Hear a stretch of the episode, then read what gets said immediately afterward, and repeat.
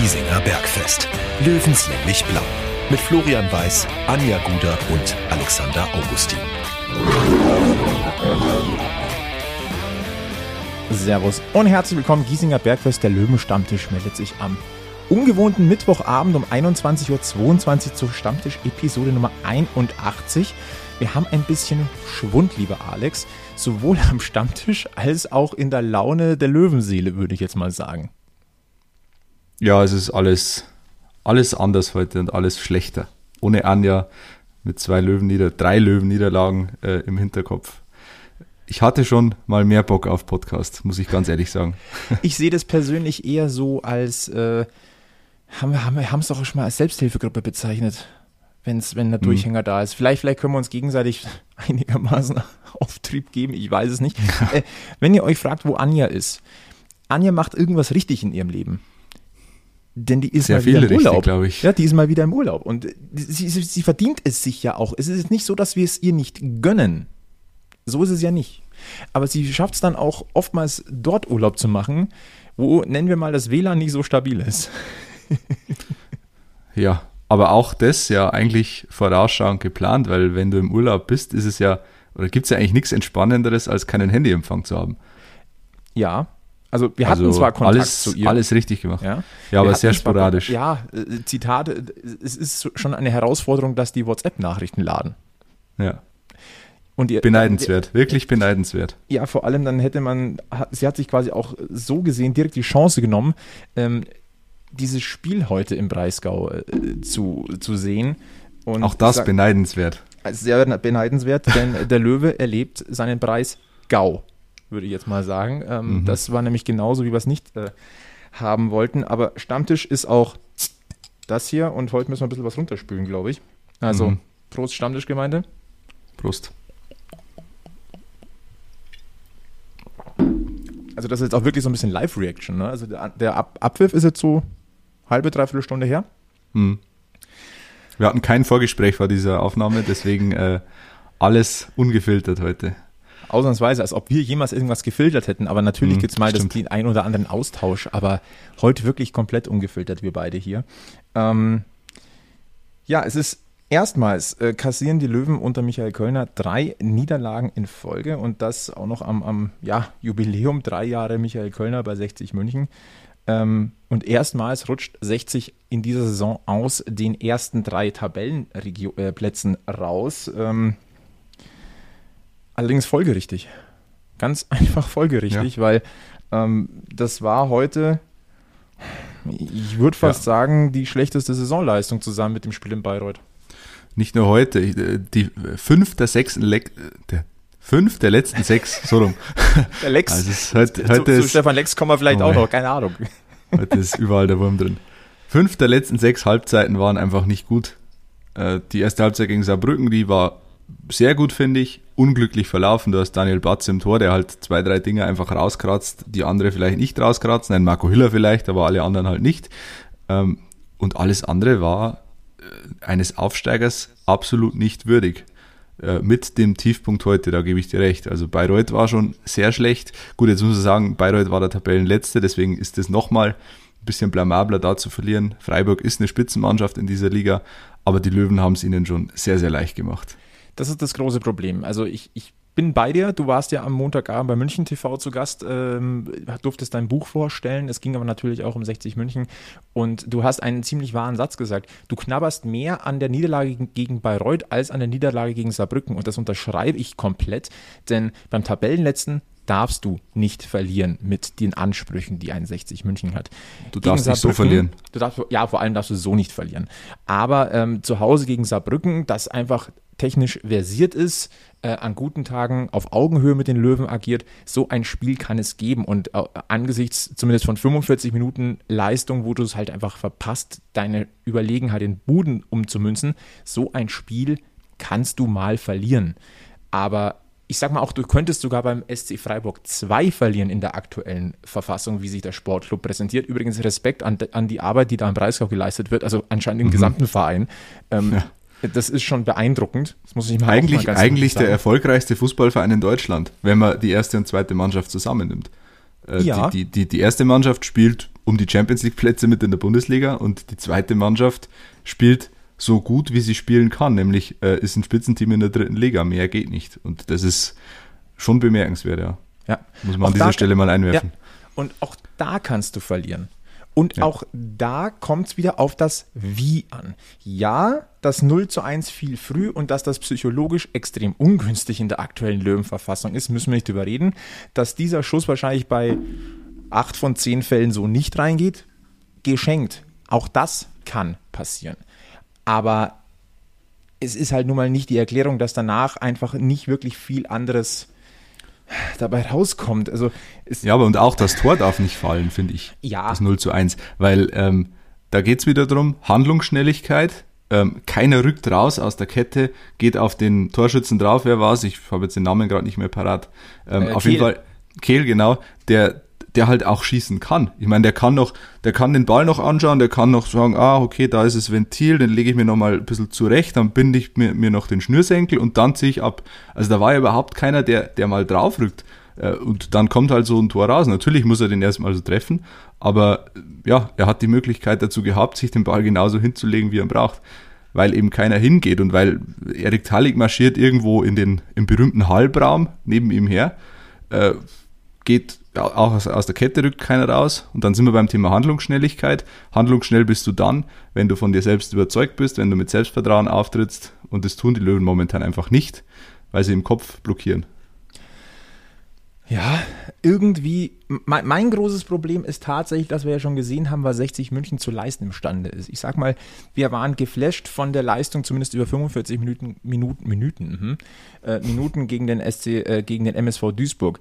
Wir waren über 90 Minuten über die kämpferische Leistung gegen Wien Wiesbaden, indem man wirklich einen direkten Kontrahenten niedergerungen hat, waren wir ebenso angetan. Wir haben ja in dieser Saison schon Sachen gesehen, wo wir sagen, yo, das ist eines Aufstiegskandidaten würdig.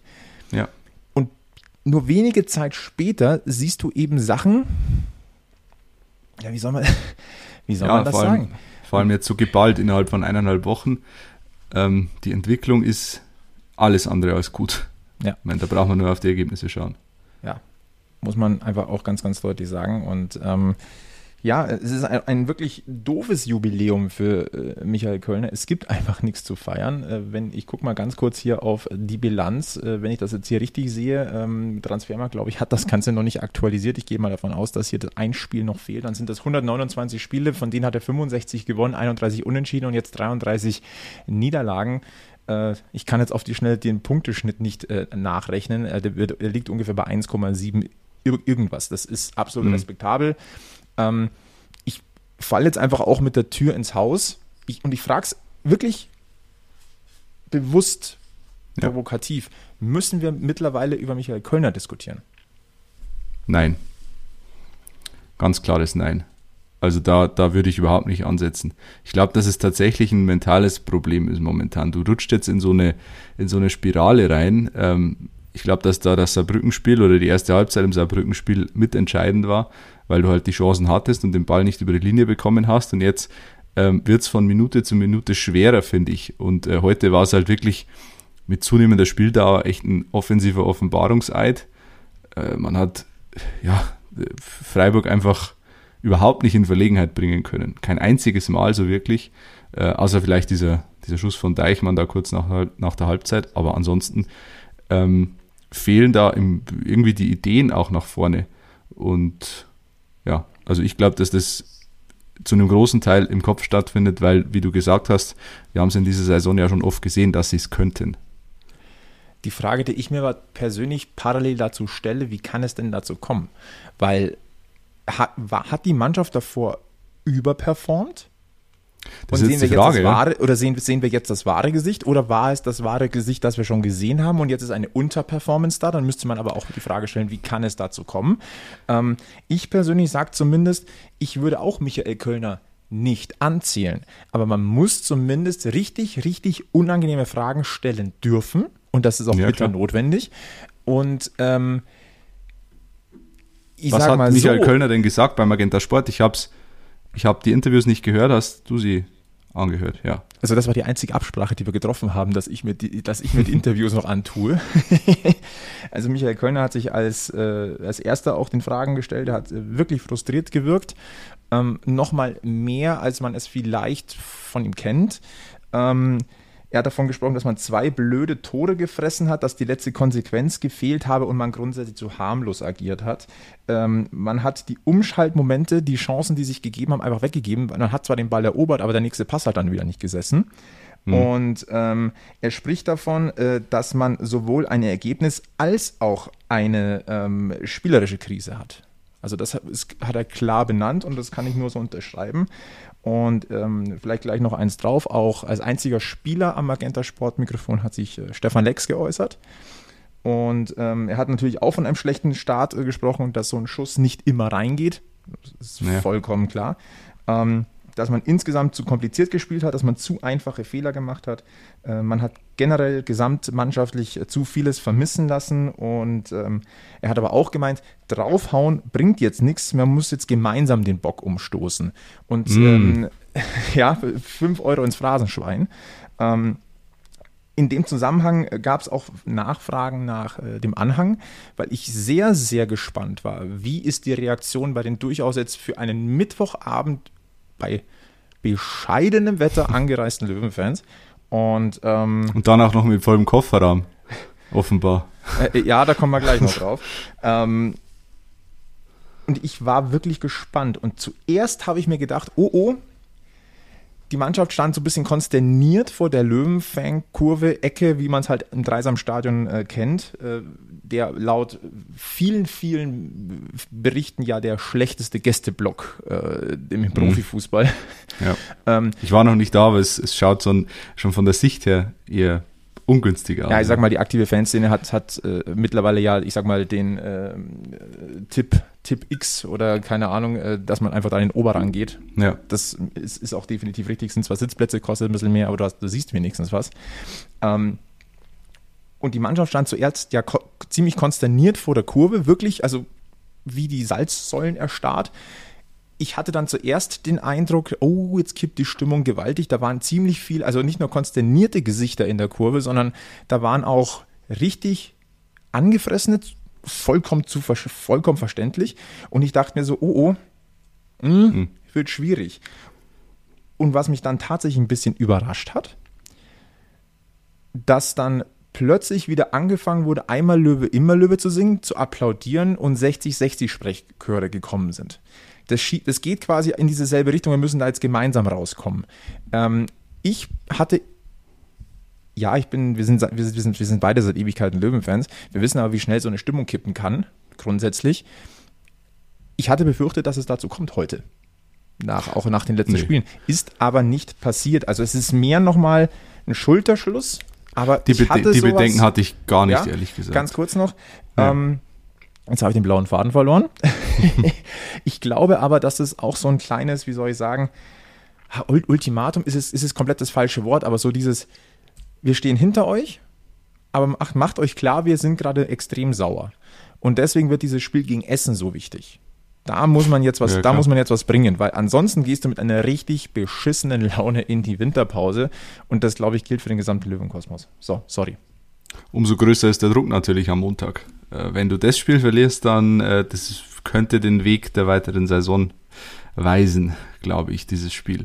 Ähm, aber ich hatte jetzt nicht die Bedenken, dass da irgendwas kippen könnte, weil man muss ja schon immer unterscheiden, äh, will die Mannschaft und kann sie nicht oder kann sie nicht, weil sie nicht will, so wie es teilweise in, in, in Zweitliga-Zeiten war. Äh, da gab es ja oft mal Beschimpfungen auch dann aus dem Block oder so, auch zu Recht oft. Aber jetzt ist es ja eine andere Situation. Die Mannschaft hat ja bewiesen, dass sie sich für den Verein den Arsch aufreißt. Ähm, und so eine Krise, mein Gott, die, die kommt, die wird wahrscheinlich auch die SV Elversberg zum Beispiel mal treffen, auch wenn die durchmarschiert momentan. Aber so, solche Phasen wird es geben. Das Wichtige ist halt, dass die Phase nicht, nicht allzu lang dauert. Ähm, aber da drauf zu hauen jetzt, wie Stefan Leck sagt, das wäre ja in der Situation wirklich das falsche Signal. Mhm. Wir haben in den letzten Wochen regelmäßig über Spieltage gesprochen, wo viel für 60 gelaufen ist, wo 60 auch, wenn, wenn man gestolpert ist, mal weich gefallen ist. Ähm, dieser Spieltag ist genau das blanke Gegenteil. Nämlich jetzt, wenn man jetzt auf, das, auf die aktuelle Tabelle blickt, von den ersten acht Teams haben alle gewonnen. Nur 60 mhm. München hat verloren. 60 jetzt auf Rang Nummer 5 mit 29 Punkten aus 16 Spielen. Äh, vorbeigezogen jetzt auch Wien Wiesbaden und der erste FC Saarbrücken, der SC Freiburg 2 auf Platz Nummer 2 also nochmal ziehe ich den Hut davor. Mhm. Das würde momentan aber auch heißen, Elversberg und Wien-Wiesbaden steigen direkt auf als Erster und Dritter und Saarbrücken würde Relegation spielen. Soweit denken wir jetzt erstmal noch nicht. Es, nach 16 Spieltagen ist weder jemand aufgestiegen, noch abgestiegen, noch irgendwo festgesteckt. Aber Elversberg, Elversberg hat jetzt schon acht Punkte Vorsprung auf Platz 3. Das ist schon auch, puh. Das ist schon irre. echt ein Polster. Also die, man, muss, man muss sich auch mal die Bilanz einfach mal auf der Zunge zu gehen lassen. 16 Spiele, 12 Siege, 2 Unentschieden, 2 Niederlagen. Wahnsinn, ja. Was ist da los? Ich, ich, ich kann es nicht nachvollziehen. Ja, aber weil du die Tabelle gerade angesprochen hast, ich, zwei Dinge. Ich würde jetzt auch nicht jeden Spieltag drauf schauen, ja, wie haben jetzt die anderen gespielt und ah, und der Verfolger hat äh, unentschieden gespielt, ah, und der hat für uns gespielt. Bringt ja nichts. Wir haben 29 Punkte. Es wird bei weitem nicht reichen, um sich jetzt äh, auf die faule Haut zu legen und zu warten, bis die Saison vorbei ist. Äh, deswegen, man muss dann immer auf sich selbst schauen. Und das Zweite, wenn man sich die ersten acht Mannschaften in der Tabelle anschaut, dann hat 60 gegen die nur ein Spiel gewonnen. Mhm. Und das war das gegen Wien Wiesbaden. Gegen Mannheim hat man noch nicht gespielt, das muss man rausnehmen. Aber man hat gegen Viktoria Köln unentschieden gespielt, gegen Ingolstadt verloren, gegen Saarbrücken verloren, gegen Freiburg 2 verloren und gegen Elversberg verloren. Also man muss vielleicht diesen starken Saisonstart auch ein bisschen relativieren. Wir haben das ja öfter auch schon angesprochen. Das Auftaktprogramm war eher leicht auf dem Papier, auch dann in der Praxis. Und jetzt äh, trennt sich so ein bisschen die Spreu vom Weizen. Und das Problem hatten wir ja letzte Saison auch schon, dass wir gegen die Spitzenmannschaften einfach viel zu wenig gepunktet haben. Und das zeichnet sich jetzt auch schon ein bisschen ab. Ja, ähm, es zeichnet sich grundsätzlich auch wieder so ein bisschen ab. So, äh, der, der Herbst ist nicht die Jahreszeit äh, der Löwen. Und wir haben es auch schon mal gesagt, irgendwie gefühlt war der Wendepunkt so diese, der Halbzeitpfiff gegen Duisburg. Äh, mhm. Wenn wir jetzt mal das W in Wiesbaden-Spiel ausnehmen, wo das war vielleicht jetzt, wir haben es, es war ein gutes Spiel, es war jetzt vielleicht nicht der Überleckerbissen, aber das ist bei so zwei Mannschaften auch etwas schwierig, die sich ja durchaus auf einem gewissen gleichen Level bewegen. Aber die Mannschaft dann so niederzuringen, das war von 60 richtig stark über 90 Minuten, auch wenn das vielleicht der ein oder andere äh, relativiert gesehen hat. Ich bleibe dabei, das war mitunter die beste Saisonleistung. Ja. Und ähm, ja, jetzt es ist ein bisschen schwierig, da jetzt irgendwie so die, die, gute Stimmung irgendwie reinzubringen, weil es ist, es ist Bonjour Tristesse an der Grünwalder Straße. Die nächsten Tage werden jetzt müssen unruhig werden. Das ist äh, Münchner Schrägstrich Löwenpressegesetz. Ja. Ja. Und es müssen unangenehme Fragen gestellt werden.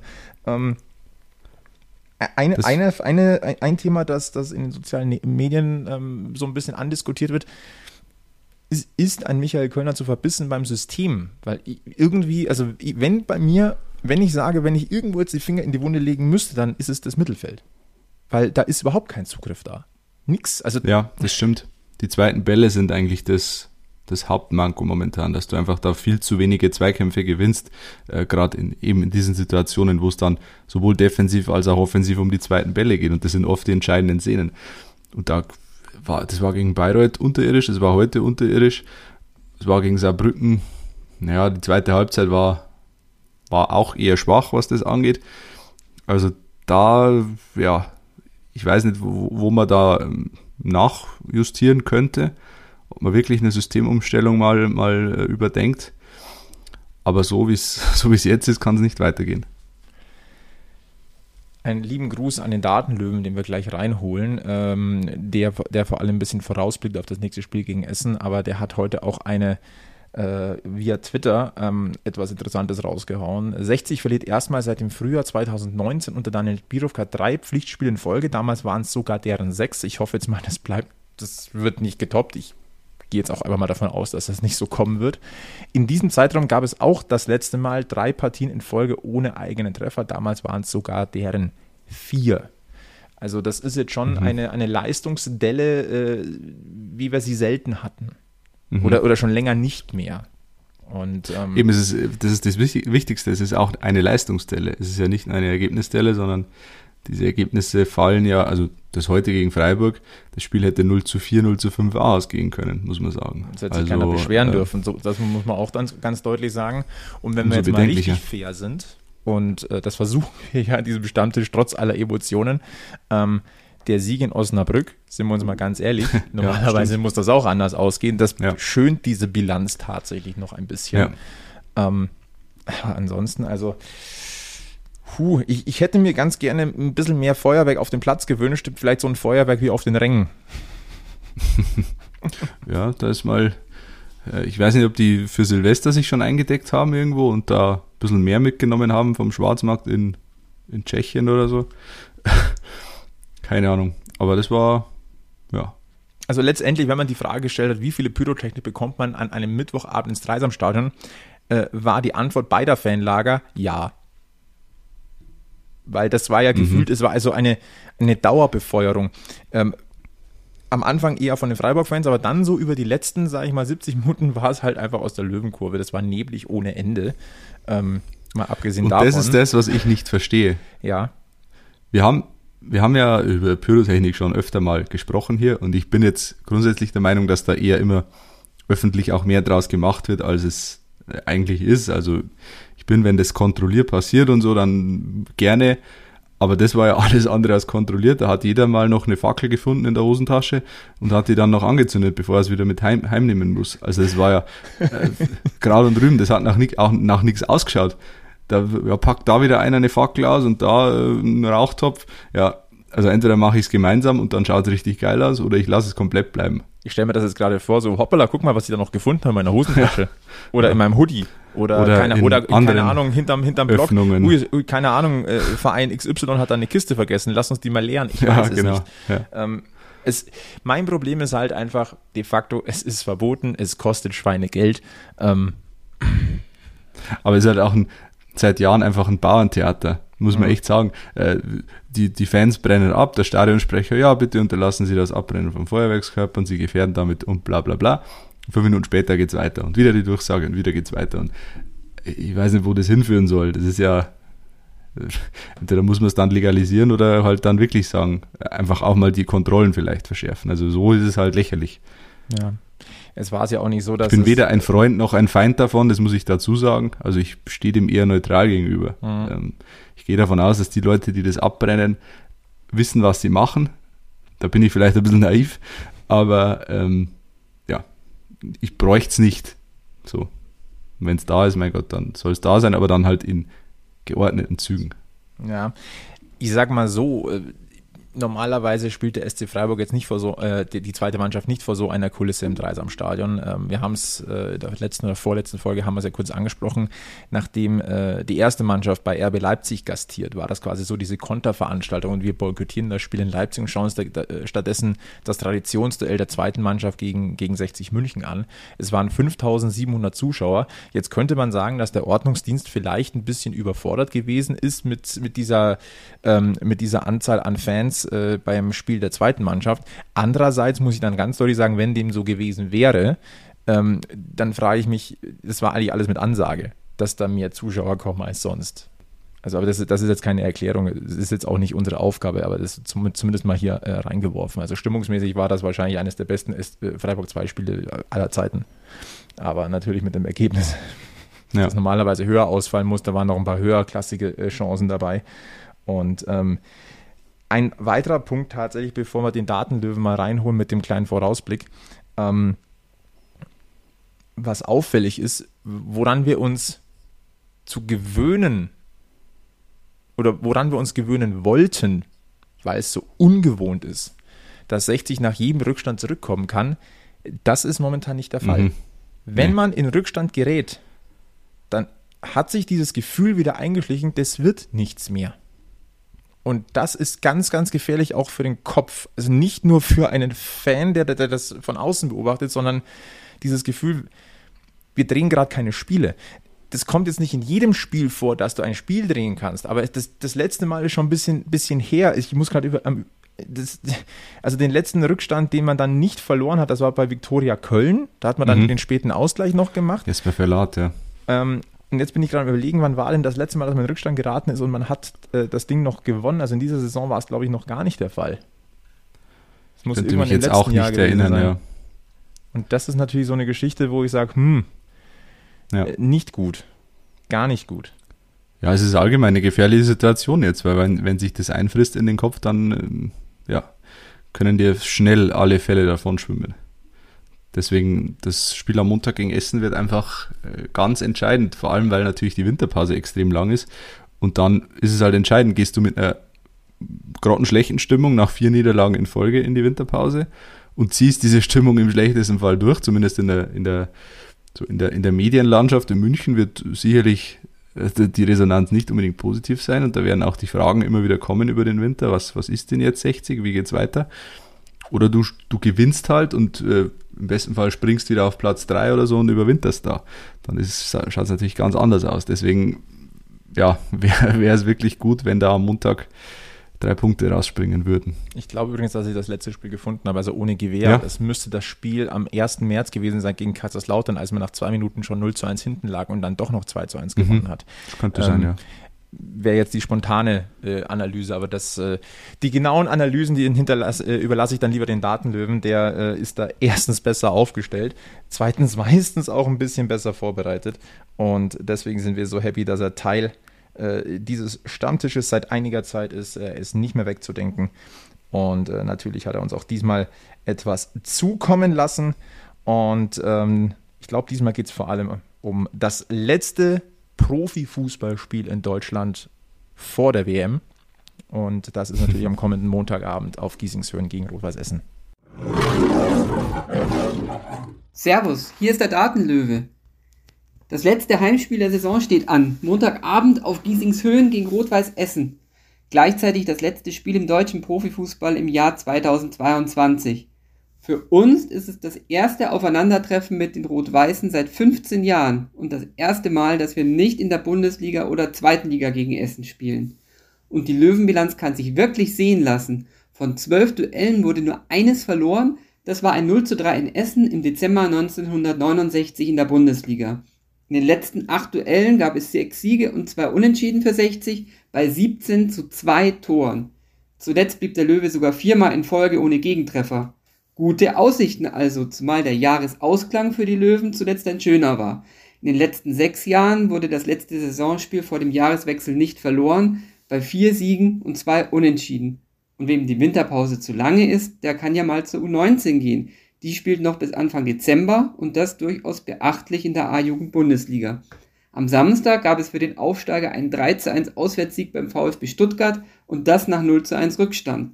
Bedeutet Platz 8 in der Tabelle, Erstmals seit Mai 2016 sind die Junglöwen damit vor den Bayern platziert.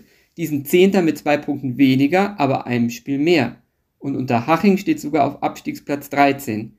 Erfolgreichste A-Jugend im Raum München, das ist doch Balsam für die Löwenseele. Also Balsam habe ich an diesem Abend tatsächlich notwendig, äh, es tut wirklich Not. Äh, danke an den Datenlöwen, äh, es hilft tatsächlich so ein bisschen. Also Bilanz äh, gegen Essen sehr, sehr positiv und Fakt ist aber auch, wir brauchen oder der Löwenkosmos braucht ein Erfolgserlebnis am kommenden Montag, weil sonst gehst du mit einer, nennen wir es mal, suboptimalen Stimmung in die Winterpause, die diesmal ja wirklich sehr, sehr lange ist.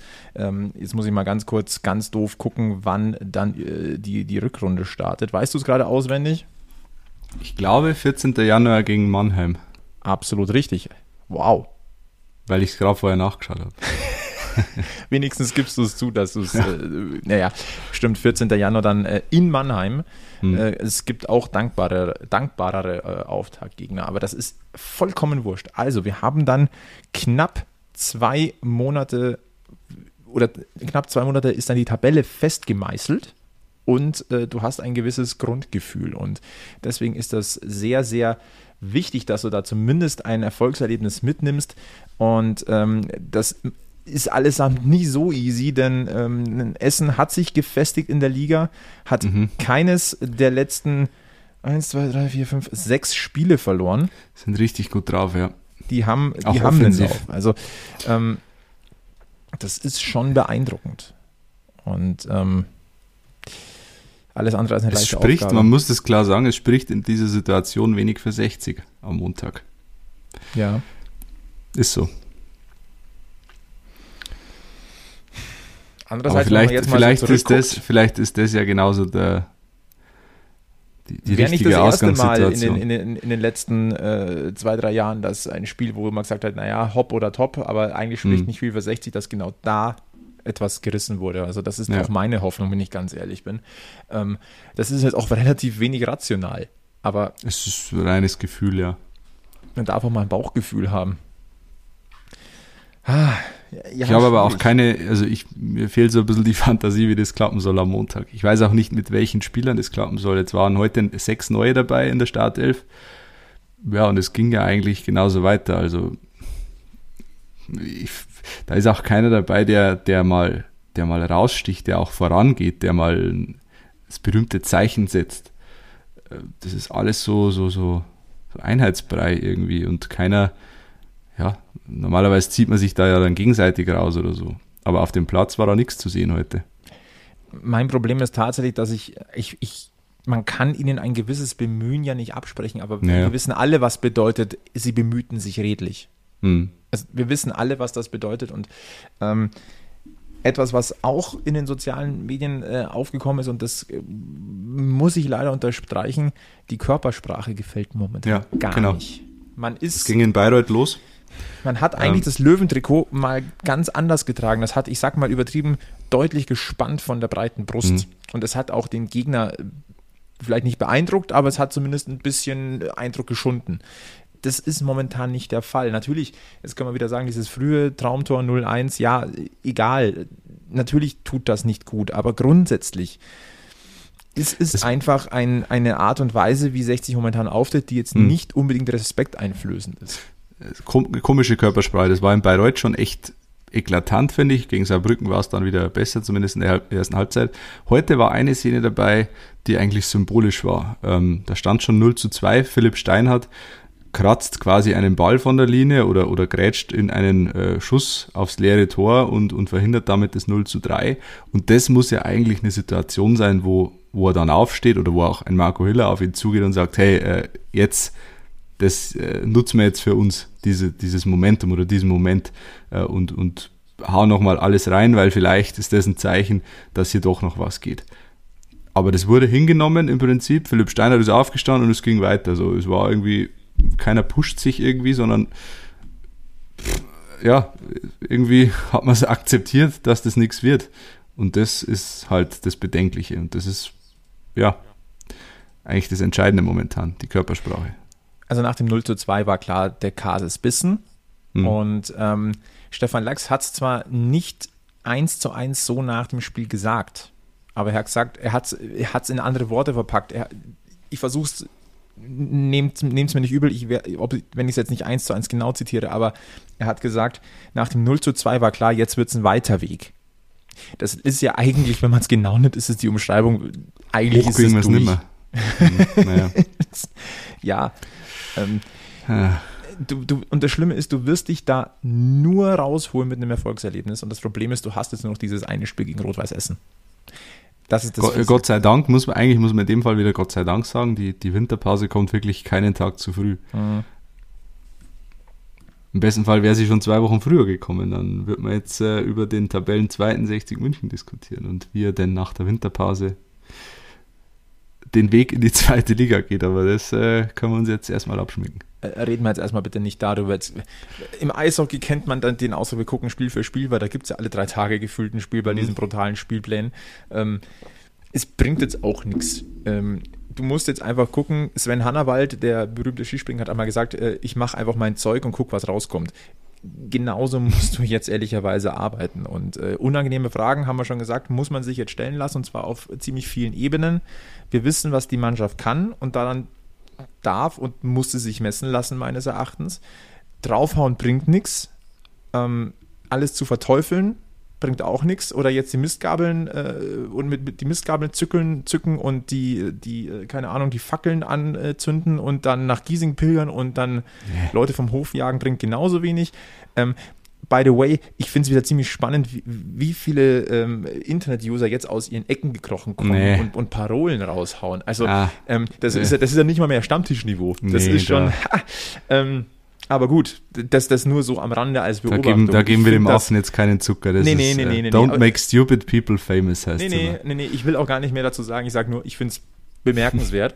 ähm, aber Fakt ist, ähm, es ist geboten, jetzt nochmal kühlen Kopf zu bewahren. Voller Fokus auf dieses Essensspiel. Ich bin jetzt einfach mal äh, optimistisch und sage, da geht was, weil es gehen muss und weil 60 in den letzten zwei, drei Jahren durchaus in solchen Spielen oft, nicht immer, aber oft überrascht hat. Und äh, wenn nicht am Montagabend äh, bei Flutlicht auf Giesingshöhen.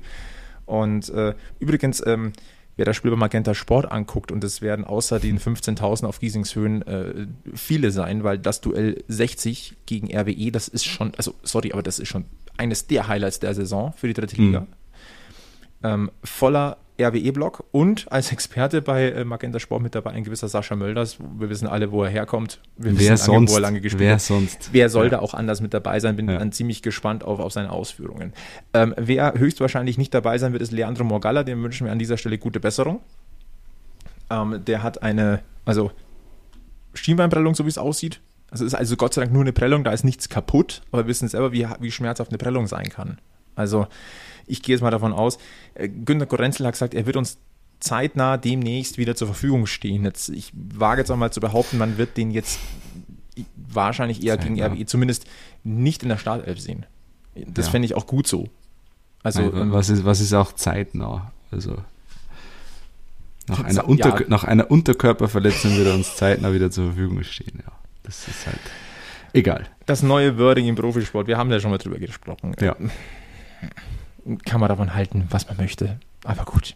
Das ist übrigens, äh, weil, weil wir gerade bei Sascha Mölders waren, der war zu Gast bei, wie heißt diese Sendung bei Sky? Äh, Ricardo Basile mo moderiert mein Leben die, oder so? Irgendwas mit Äh, meinem mein, Leben. irgendwo, meine Geschichte, genau. Ricardo Basile moderiert die in Anführungszeichen. Also äh, Ricardo Basile ist weit davon entfernt, Moderator zu sein.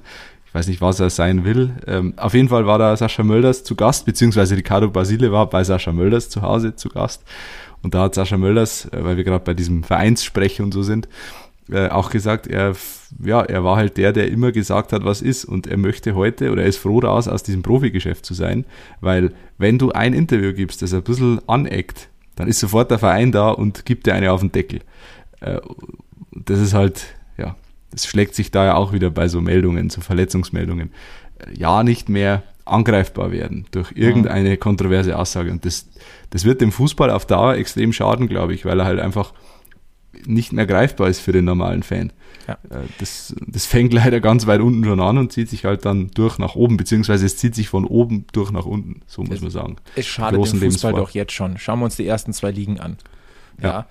Und wenn wir jetzt mal ganz ehrlich sind, 60 sieht sich ja selber nicht als Drittligist, sondern mindestens als Zweitligist, äh, so zumindest auch so von, von vom grundsätzlichen, mal, in Zweitligist, Champions Anführungszeichen, League Teilnehmer. Mindestens. äh, so vom, vom, vom eigenen, entschuldigt, entschuldigt den Ausdruck, die, dicke, die dicken Eier in Giesing, ja, die, die, die sind halt weiterhin noch da. Ähm, Mhm. Das merkt man natürlich jetzt in, bei solchen Arten, Art und Weisen der, der, der Außendarstellung schon auch ein bisschen. Ich, mit, ich will das jetzt weder gutheißen noch schlecht reden, aber gewisse Ansprüche liest man halt so zwischen den Zeilen halt einfach auch raus. Und ähm, ich finde, es schadet dem Ganzen. Ähm, wir wollen immer Typen haben, an denen wir uns reiben können. Deswegen sind wir ja grundsätzlich von der sportlichen dritten Liga ja eigentlich ganz angetan. Wissen aber auch grundsätzlich, muss es nach oben gehen. Also da, da beißt die Maus keinen Faden ab. Und, es, es äh, geht aber genauso nach oben, wenn ein Spieler mal ein Interview gibt, das ähm, nicht nur aus allgemeinen Plätzen besteht. Mhm. Das wird der sportlichen Entwicklung keinen Abbruch tun. Äh, Im Gegenteil vielleicht. Ähm, ja. Aber das, das werden wir nicht ändern können. Deswegen. Nein, und das ist, steht auf einem ganz anderen Blatt Papier. Ähm, ja, re- recht viel mehr, glaube ich, können wir an diesem späten Mittwochabend einfach zur Gesamtsituation um 60 München eigentlich nicht sagen. Ähm, das ist es äh, wirklich das Gefühl, was wir hier direkt nach dem Spiel bei Freiburg 2 haben. Ähm, leider oder Gott sei Dank naht die Winterpause. Ähm, wir werden auf alle ja, äh, wir werden uns äh, nach dem Essensspiel auf alle Fälle ähm, mal nochmal hier an diesem Stammtisch treffen. Ähm, vielleicht mal ein kleiner Vorausblick. Ähm, Alex, du, ich möchte es, ich mache jetzt nicht das große WM-Thema auf, mhm. aber ähm, wie ist jetzt, wie ist so dein Gefühl Richtung, Richtung WM? Guckst du, guckst du nicht? Guckst du mit Bauchschmerzen? Weißt du, dass du dich äh, zu dem ein oder anderen äh, Spiel angucken ähm, hinreißen lassen wirst, sei es aus Langeweile oder sei mal, weil man drüber stolpert, weil keine Ahnung, gerade Spanien gegen Portugal spielt. Ich weiß noch nicht, ob eher das, gegeneinander spielen. Eher das. Ich würde jetzt nicht sagen, dass ich kategorisch nicht schaue. Das wäre, glaube ich, verlogen. Ähm, bei gewissen Spielen werde ich mal, wenn ich hängen bleibe beim Vorbeiseppen, werde ich, ah, okay, da spielt jetzt gerade Frankreich gegen, keine Ahnung schaue ich mir mal kurz an, eine halbe Stunde. Aber dass ich jetzt sage, ah, heute Abend 21 Uhr äh, spielt Deutschland gegen Spanien, das gut, gut, das werde ich mir vielleicht sogar anschauen, mal schauen. Äh, aber so ein anderes Spiel will ich jetzt nicht sagen, da muss ich jetzt auf der Couch sitzen und bei, bei einem Bier das Spiel anschauen. Ich habe übrigens heute diese Doku angeschaut äh, äh von Jochen Breyer im ZDF über Katar. Das muss ich tatsächlich noch. Sehr zu empfehlen.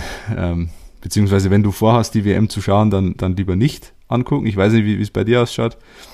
Ähm, mir geht es ähnlich wie dir. Ich, äh, ich habe null Vorfreude. Ich fand, bin, bin normalerweise schon jemand, der sich große Turniere gerne anguckt, trotz aller Nebengeräusche, die es gibt, weil, weil es mir einfach so um diesen hochklassigen Sport geht. Ich bin mittlerweile auch davon entfernt zu sagen, keine Ahnung, Public Viewing, äh, Massenveranstaltung. Hm. Nee, das ist es mittlerweile nicht mehr. Maximal mit ein paar Freunden zusammen auf die Couch, ein bisschen grillen und neben meine Spiel laufen lassen. Das ist dann, das, das ist dann mein Public Viewing mittlerweile. Ähm, aber auch das hat abgenommen. Dieses Jahr ist es halt gleich null. Ähm, da steht dieses Turnier jetzt vor der Tür. Vor, äh, vor der Tür. Ähm, ich habe null Gefühl für diese WM. Ich hm. finde sie, dass sie stattfindet, finde ich, ich sage ganz deutlich, scheiße. Ich sage aber auch ganz deutlich, ähm, Respekt, jeder, der den Boykott durchzieht. Ich kenne mich aber, dass ich irgendwann mal drüber stolpern werde und dann irgendwo hängen bleiben werde. Ja. Es wird definitiv nicht so sein, dass von morgens bis abends, was ich auch schon hatte, da jedes Spiel geguckt wird und wenn es keine Ahnung, Ghana gegen, gegen, gegen Südkorea ist oder Ghana gegen Iran oder, oder Trinidad Tobago gegen Bermudas, ich weiß es nicht. Ähm, das Eröffnungsspiel. Katar gegen Klar, Ecuador, okay. Ah, ähm, nein, ist, ist, ist jetzt egal, aber ich weiß, dass ich hängen bleiben werde, so ehrlich bin ich auch, aber es ist definitiv mhm. so, dass das dann so, das tangiert mich dann peripher. Beruflich vielleicht noch das ein oder andere Mal so ein bisschen in, in, ja, in unserer Branche. Ähm, ja. Deswegen, jeder, der das boykottiert und das durchzieht, Chapeau. Ähm, jeder, der sagt, ich gucke es mir an, weil mich der Sport interessiert, genauso okay, ehrlicherweise.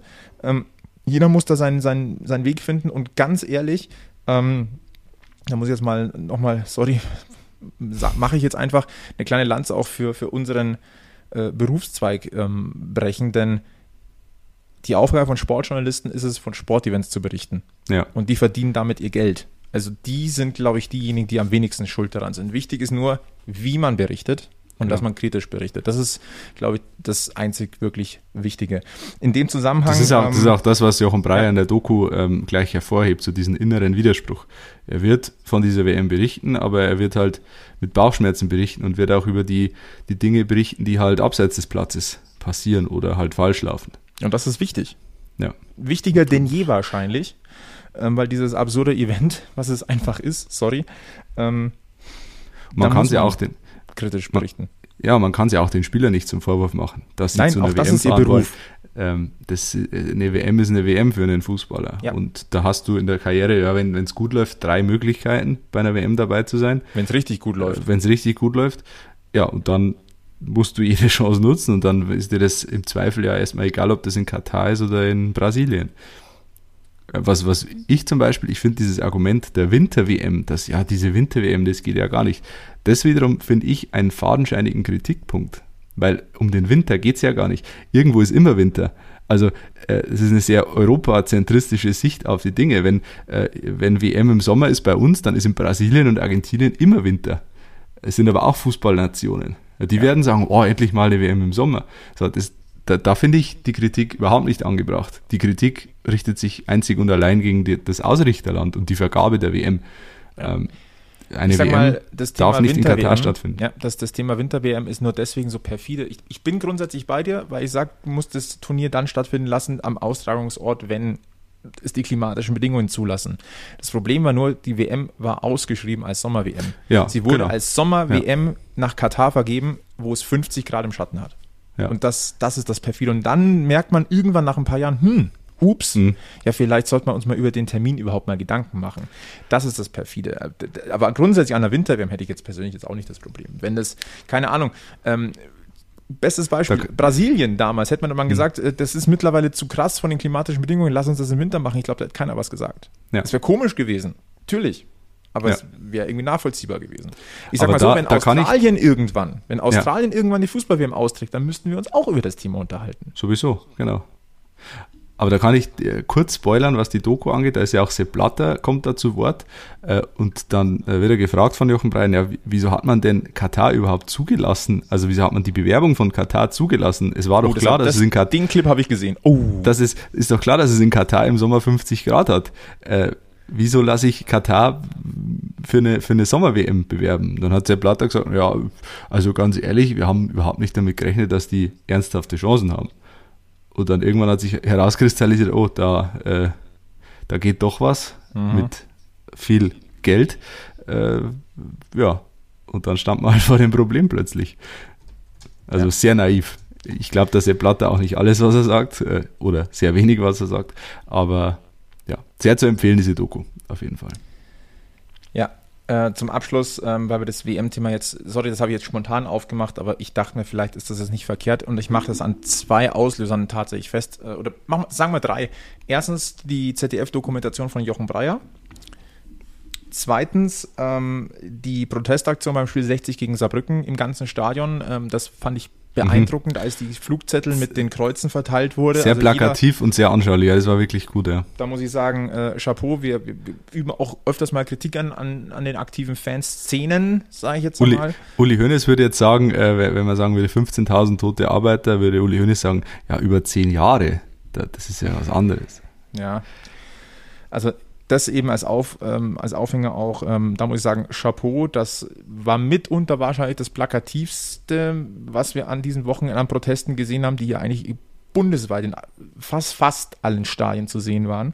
Mhm. Und der dritte Aufhänger, und da ziehe ich alle Hüte, jetzt, da ziehe ich alle Hüte vor dem äh, geschätzten Kollegen Thomas Fleischmann von Sky. Ich hoffe, Mhm. vielleicht hat es Ja. der ein oder andere gesehen. Wenn nicht, also googelt einfach mal nach Thomas Fleischmann, Sky und WM.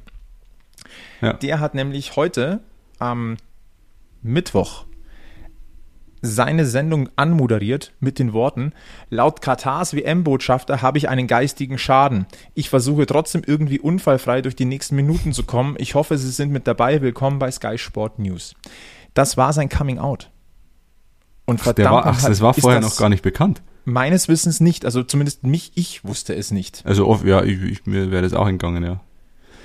Und Es ist erstaunlich politisch für Sky, finde ich. Also, das Ja. muss ich schon sagen, das äh, überrascht mich. Ja, absolut. Aber ganz ehrlich, ich ziehe alle Hüte davor, weil dieser, dieses Statement, das ist mutig, das ist laut und das ist nicht attackierend. Ja, Aber sub, subtil. es ja. macht alles klar. Und wie gesagt, ich ziehe alle Hüte vor, vor dem werten Kollegen. Ähm, mehr gibt es dazu nicht zu sagen. Und so ist übrigens im Duktus auch die, die ZDF-Doku. Das muss man auch sagen. Nicht anklagen, sondern sehr, auch äh, der, der innere Widerspruch wird oft ähm, offen quasi kommuniziert von Jochen Breyer und der ist ja auch sehr nah dran an den Kataris. Der ja, kommt dann auch zu einem äh, Top-Funktionär irgendwie nach Hause und so und lässt sich da quasi einführen in die katarische, ja, äh, wie soll ich sagen, Männer, Männergesellschaft. Ähm, und trotzdem, ja, er steht nie da und sagt, oh, da, die Kataris, die Kataris, du, du, du, sondern immer alles sehr, sehr gemäßigt und wirklich sehr anschaulich und ohne den erhobenen Zeigefinger. Und das finde ich in die, gerade in der Thematik ganz, ganz wichtig, weil da auch eben sehr viel mit dem erhobenen Zeigefinger passiert und das stößt viele Leute ab, glaube ich. Und du machst nur aufmerksam auf solche Sachen, wenn du es ähm, in einem guten Ton machst. Und da ist diese Doku wirklich perfekt, was den Ton angeht. Genau das. Damit wollen wir dieses WM-Thema beschließen und wir beschließen damit auch diesen Stammtisch Folge 81 äh, direkt nach dem Spiel von 60 München bei Freiburg 2 und äh, Alex erhebt nochmal mahnend den Finger. Ich heißt genau mahnend? Ich will, ich will zwei Hinweise in, einer, in eigener Sache geben. Äh, Flo hat es vorher schon angesprochen. Ich war bei München TV zu Gast am Montagabend, unter anderem mit Markus Schwabel übrigens, äh, was ein ganz lustiges Aufeinandertreffen war, weil wir, wir kannten uns nur aus dem Podcast bisher, aber wir haben uns sofort quasi ich habe sowieso gewusst, wer Marco Schwabel ist, aber er hat auch gleich mich erkannt und so und haben äh, schöne Gaudi gehabt. Äh, Folge 50, wer es nachhören, nachhören möchte. Genau, ja, es war mit die, die, die lustigste Folge, glaube ich, die wir bisher aufgenommen haben und Marco Schwabel ist einfach ein, einfach ein geiler Typ. Äh, genau, da war ich zu Gast, äh, gibt es in der Mediathek nachzuschauen bei YouTube. Äh, und am heutigen Donnerstag, also die Folge kommt ja am Donnerstag raus, wenn ihr es später hört, dann habt ihr leider Pech gehabt, aber am Donnerstag ist ist im Bayerischen Wald in Zwiesel, in meinem Heimatlandkreis, äh, eine kleine Buchvorstellung meines Buches TSV 1860 München, populäre Irrtümer und andere Wahrheiten. Ähm, wer vorbeischauen mag, darf gerne vorbeischauen. Es gibt, ja, wir reden ein bisschen über 60 natürlich auch. Es geht jetzt nicht nur ums Buch. Äh, ja, würde mich freuen. Sehr schön. 19 Uhr geht's los, Eintritt ist frei. Natürlich. Und den Alex gibt's zum Anfassen. Der Eintritt kostet den Verstand heißt es immer so. Uh, ja, bei 60 definitiv. so, haben wir sind wir doch noch auf ein bisschen gute Laune auf, äh, auf der Schlussgeraden rausgekommen. Dann äh, wollen wir diesen Stammtisch beschließen, es sei denn, wir haben noch einen Shortcut. Ich hätte jetzt keinen mehr. Nee. Dann grüßen wir die Anja. Äh, erhol dich gut. Salam alaikum, oder wie sagt man? Ja, genau. ja oh Gott. mein, mein, mein Opa, der muss sagen, Salam alaikum, ich zahle, wenn ich vorbeikomme. Fragt mir nicht in welchem Zusammenhang, aber das ist mir hängen geblieben. Nein, ähm, ich glaube, was Quintessenz des heutigen Abends, die Löwenlaune ist nicht gut, aber es bringt nichts, die Flinte ins Korn zu werfen. Ähm, Versucht es alle noch ein bisschen ruhig zu bleiben. Ähm, blinder Aktionismus hat selten für gute Sachen an der Grünwalder Straße gesorgt. Deswegen ähm, unbequeme Fragen ja, Kritik ja, unsachliches Gebäsche nein. Also äh, bleibt sauber, bleibt kühl im Kopf ähm, bleibt mental positiv, bleibt äh, gesundheitlich negativ und trotz allem bleibt vor allem eins. Löwenslang, weiß, blau. Bis zum nächsten Mal beim Kiesinger Bergfest. Servus.